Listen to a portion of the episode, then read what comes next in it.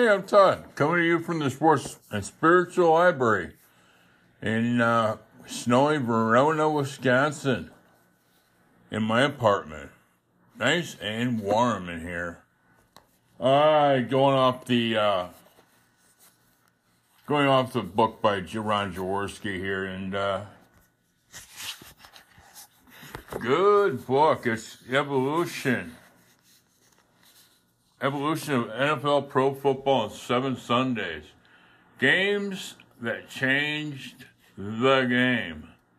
It's by Ron Jaworski with Greg Cosell and David Plott. Forward, Steve Sable, President, NFL Films. 2010 is the copyright date. So, anyways, here we go. We're going to go about the, we're going to come into the Iron Curtain. Steel Iron Curtain with the defensive coordinator, Bud Carson, and a Cover 2 defense. And this is the 1974 AFC Championship. Steelers, Raiders, one of many championship matchups. Two awesome teams in the 70s.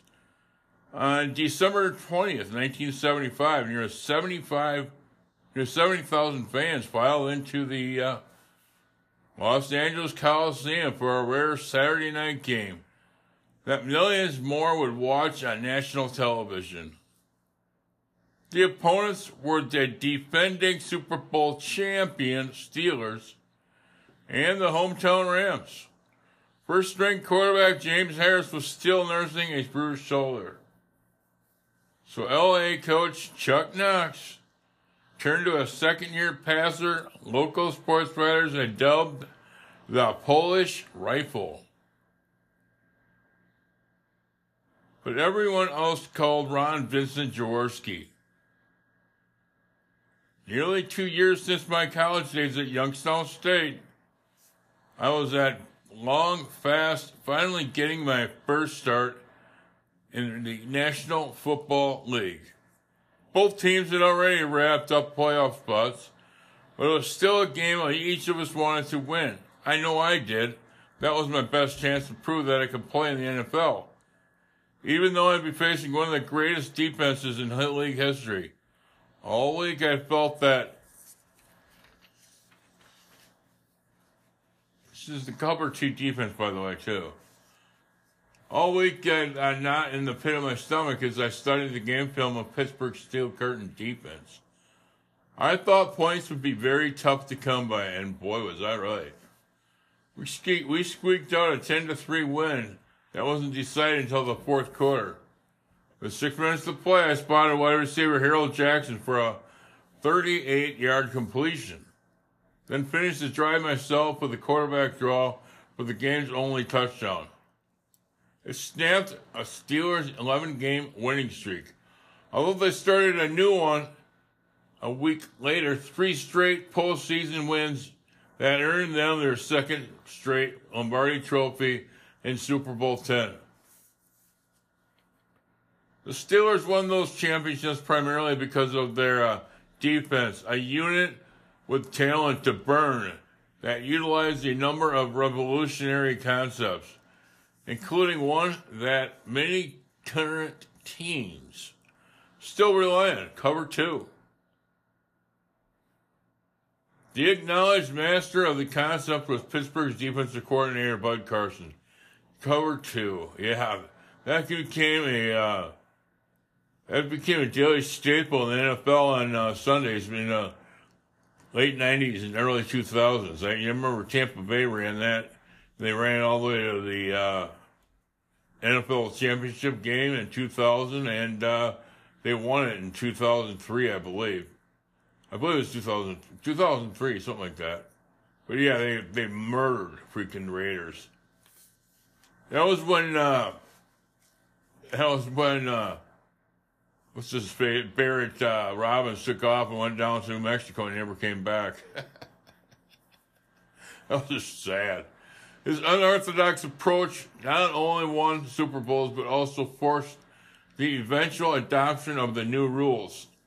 Rules that morphed the NFL from caveman football to the Sky show we watched today. Carson first installed Cover 2 as a college coach during the late 1960s, initially viewing it as a rushing defense against option because it placed both cornerbacks on the line, creating a run-stuffing nine-man front.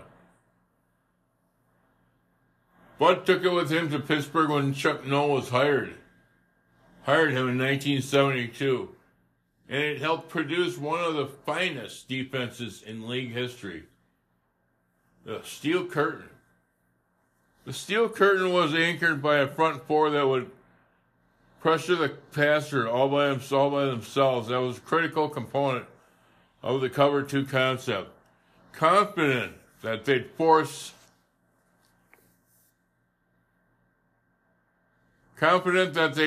enemy quarterbacks to throw in a hurry. Carson was able to add other innovative wrinkles. His first change involved redefining the secondary's responsibility. There were two predominant coverages in the NFL back then. The first being three-deep zone. The other was man-free, which is man-to-man coverage on all eligible receivers, with a rolling safety available to help out wherever needed. In both of those traditional coverages, the cornerbacks were responsible for defending any vertical routes, but not into the Cover 2. Carson called for both corners to move up to the line of scrimmage across from their targeted receivers. Meanwhile, the two safeties dropped deeper than normal to patrol their designated halves of the field. With corners lined up directly across from their opponents, they could jam, then reroute a receiver, potentially ruining his designated pattern. The two safeties were, in essence, the safety net. If the receivers got by those jams, well, you know, what I'm seeing there, too, is the fact that, you know, it's one of those things that changed. You know, still less and less of it with the rule changes because of the ability to the corners cannot mug the receivers at the line of scrimmage.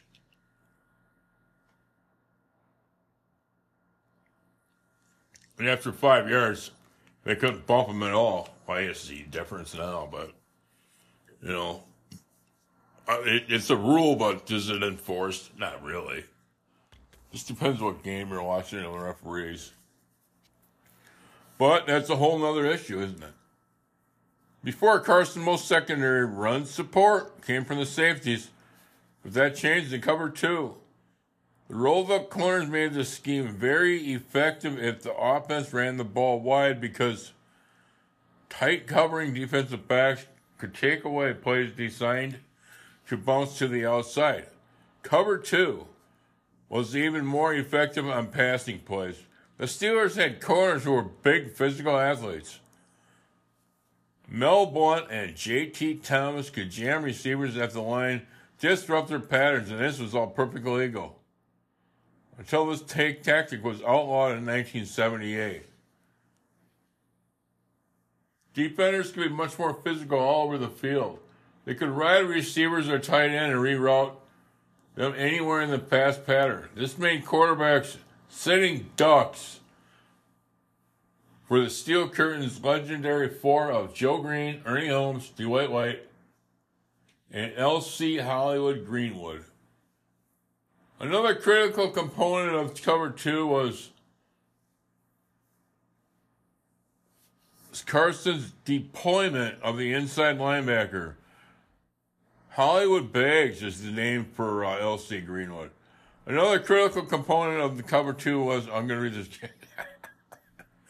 of Cover 2 was Carson's deployment of the inside linebackers. Bud realized that with his corners set tight to their opponents and the safety split, voids were created in the intermediate and deep middle of the field. That weakness was addressed after the Steelers drafted middle linebacker Jack Lambert in 1974 with his off-charts height and speed. Lambert's height was prototypical cover two linebacker. He made all the difference in Carson's defense. He was a mad man.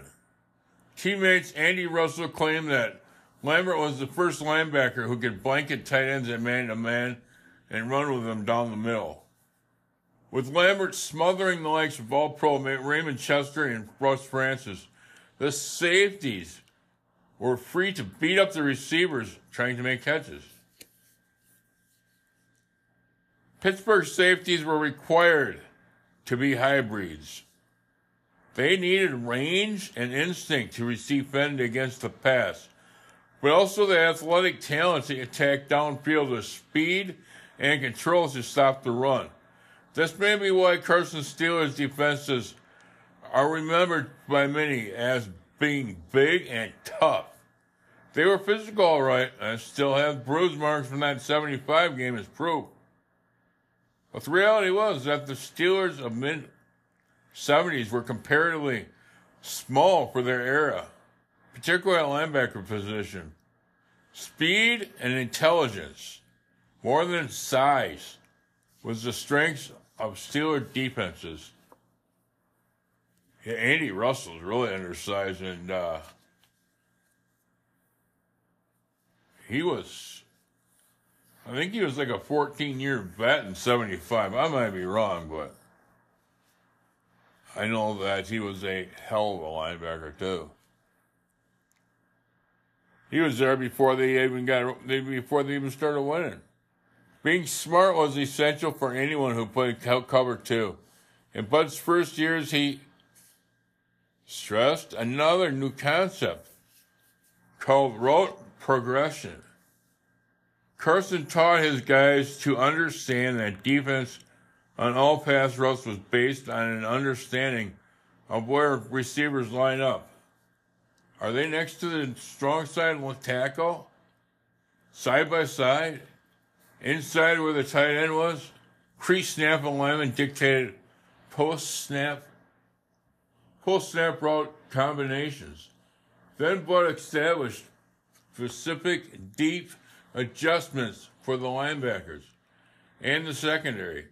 Angles and spacing were essential to his system.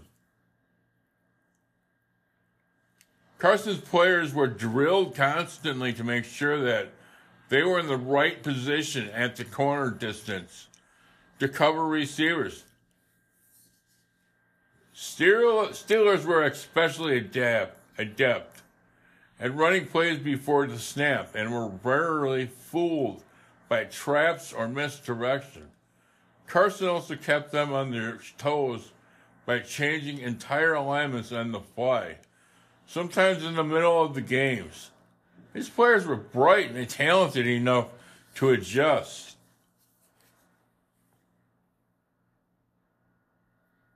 A lot of times you didn't even know what coverage you were going to play when you came out of the huddle, admitted Tony Dungy, who was a rookie defensive back in 1977, Carson's final season in Pittsburgh.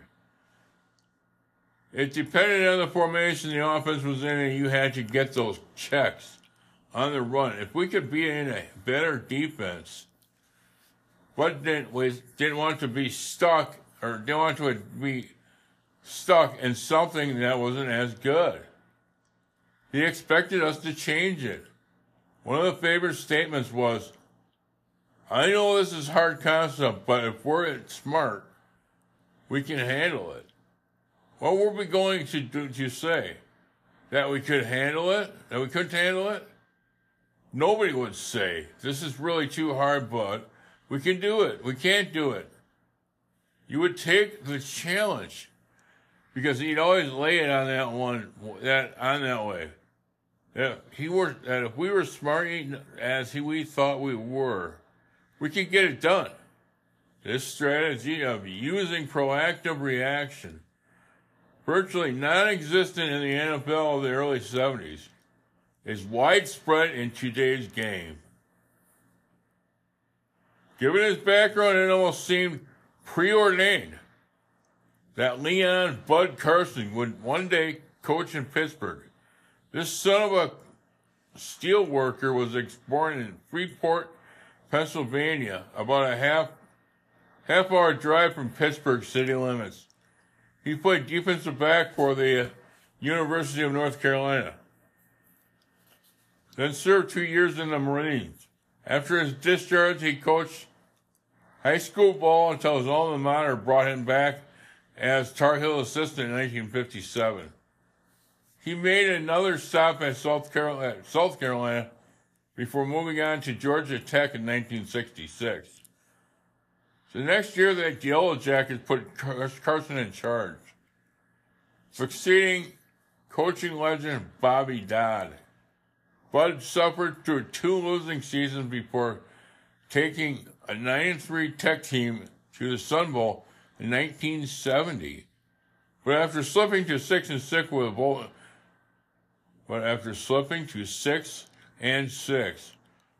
loss in 1971, Carson was fired. You know, the coaching award, the National Coaching Award is the Bobby Dodd Award, and, you know, that's how I know the name, but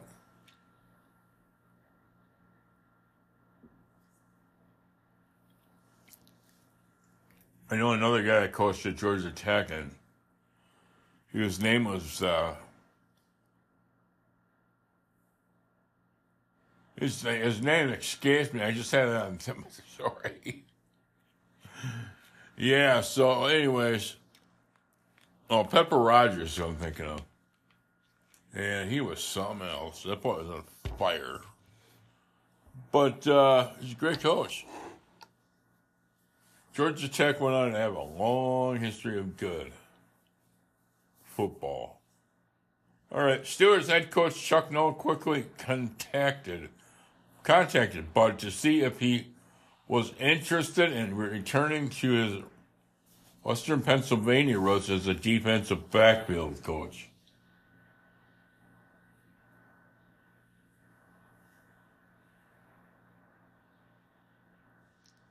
So, Carson agreed to join the staff, which also included two brilliant minds in-line coach George Perlis, linebacker coach Woody Wiedenhofer.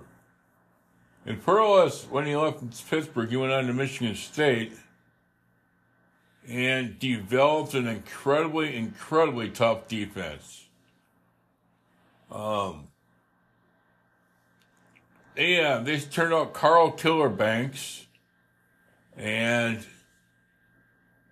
a couple other guys were on that team too that were just, I'm thinking of Percy Snow, and Percy Snow was just an incredible linebacker, and he went on to have a good NFL career too. But the thing was is that, you know, Woody Wiedenhofer was excellent at Missouri, and he had some big upsets. Noll began 1972 as both head coach and defensive coordinator, but soon realized he was spreading himself too thin. So at midseason, he put Bud in charge of the defense. The 72 Steelers were on their way to win their division, making the playoffs for the first time since 1947.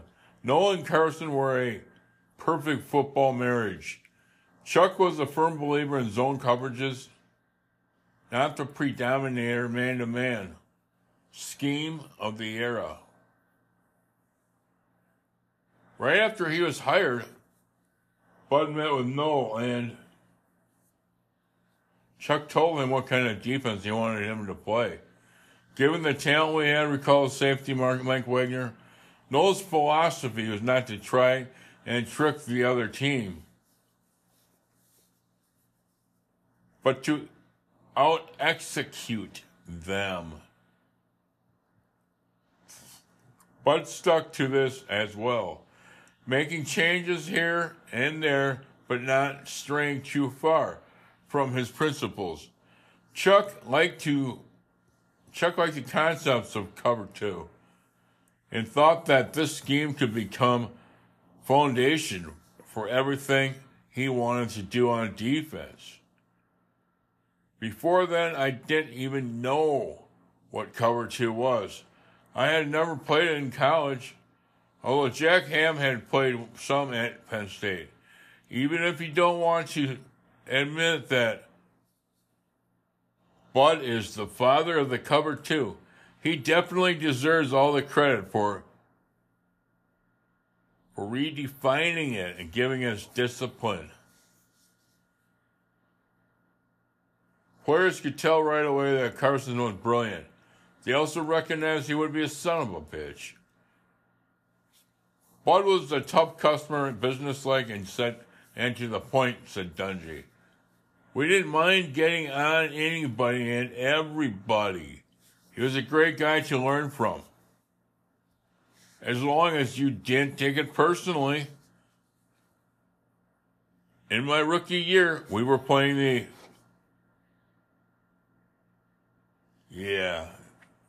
Playing the Browns. We had the lead when I came in to replace Wagner after he got hurt. It was a scheme that we had worked on in practice the whole week. I messed it up. They scored, and I came back to the bench.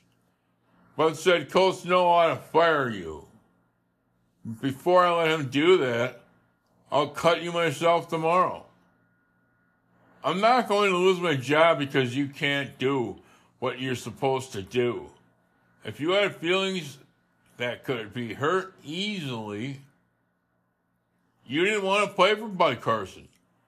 Jack Ham remembers the shouting matches. There were a lot of them. To watch us in practice, you'd have thought we were a dysfunctional defense.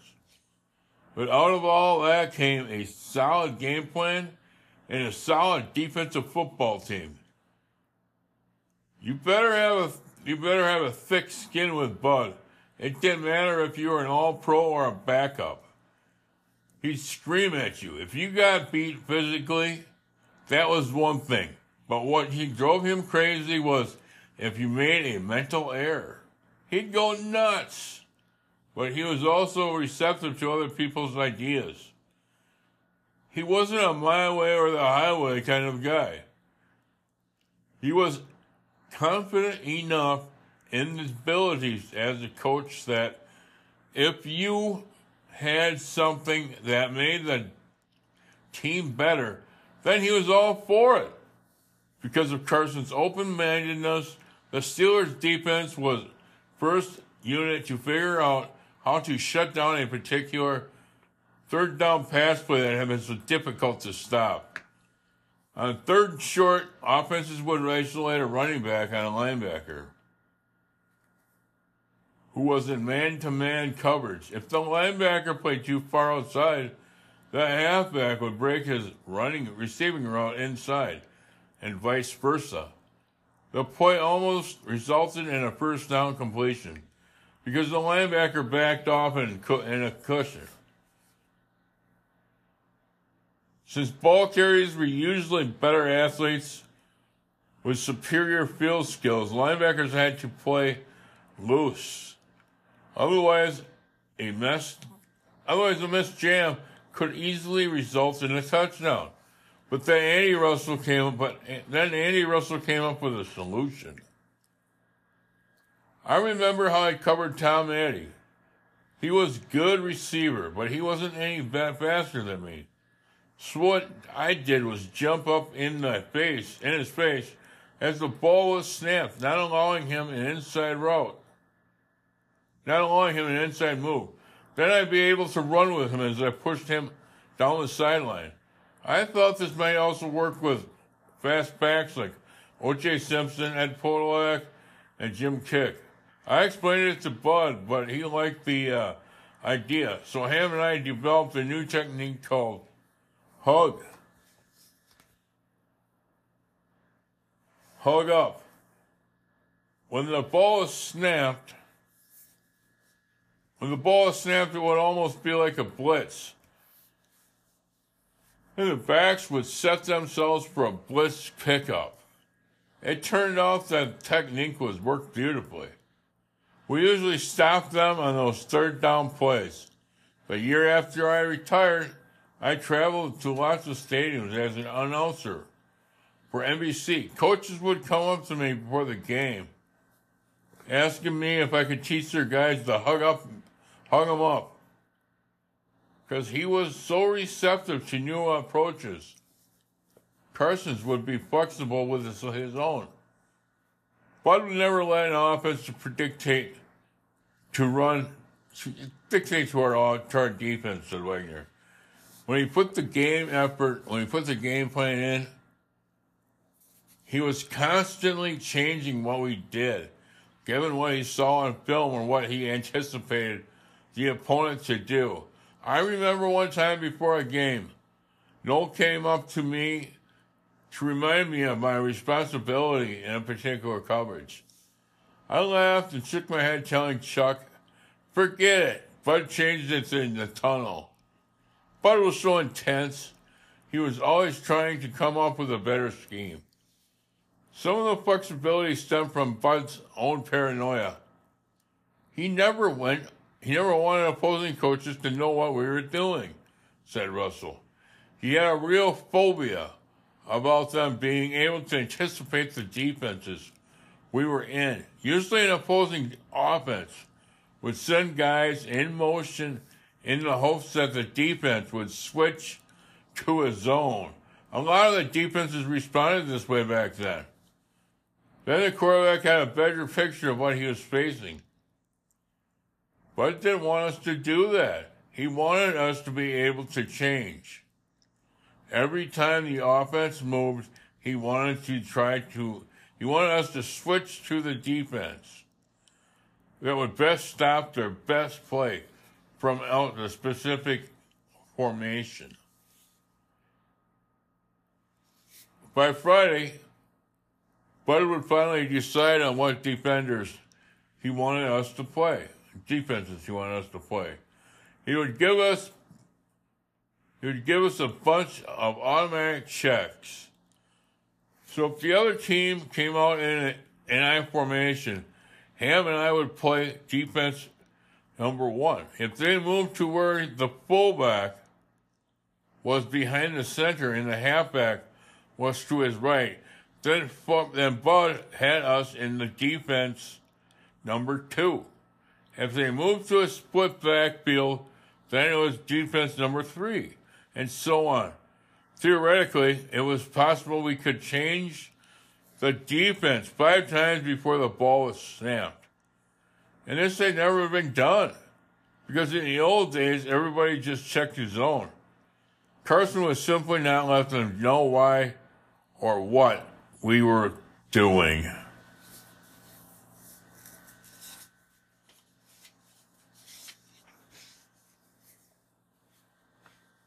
All right. One time on a flight to Cincinnati for a game with the Bengals, Russell was cramming like a nervous college student, trying to memorize all of Bud's defensive checks. Road stadiums were so hard for the Steelers defenders to rely on beating middle linebackers, shout out the changes. So the entire front seven had to be automatically know how to react to any formation. We're standing in the tunnel for introductions, Russell recalling. Carson informs us that he has completely changed the calls. All of a sudden, we got 5 brand new checks. We start the game with those new calls, which I'll refer to as the Sunday afternoon checks, as opposed to the Friday afternoon checks. Well, let's stop right there. I believe that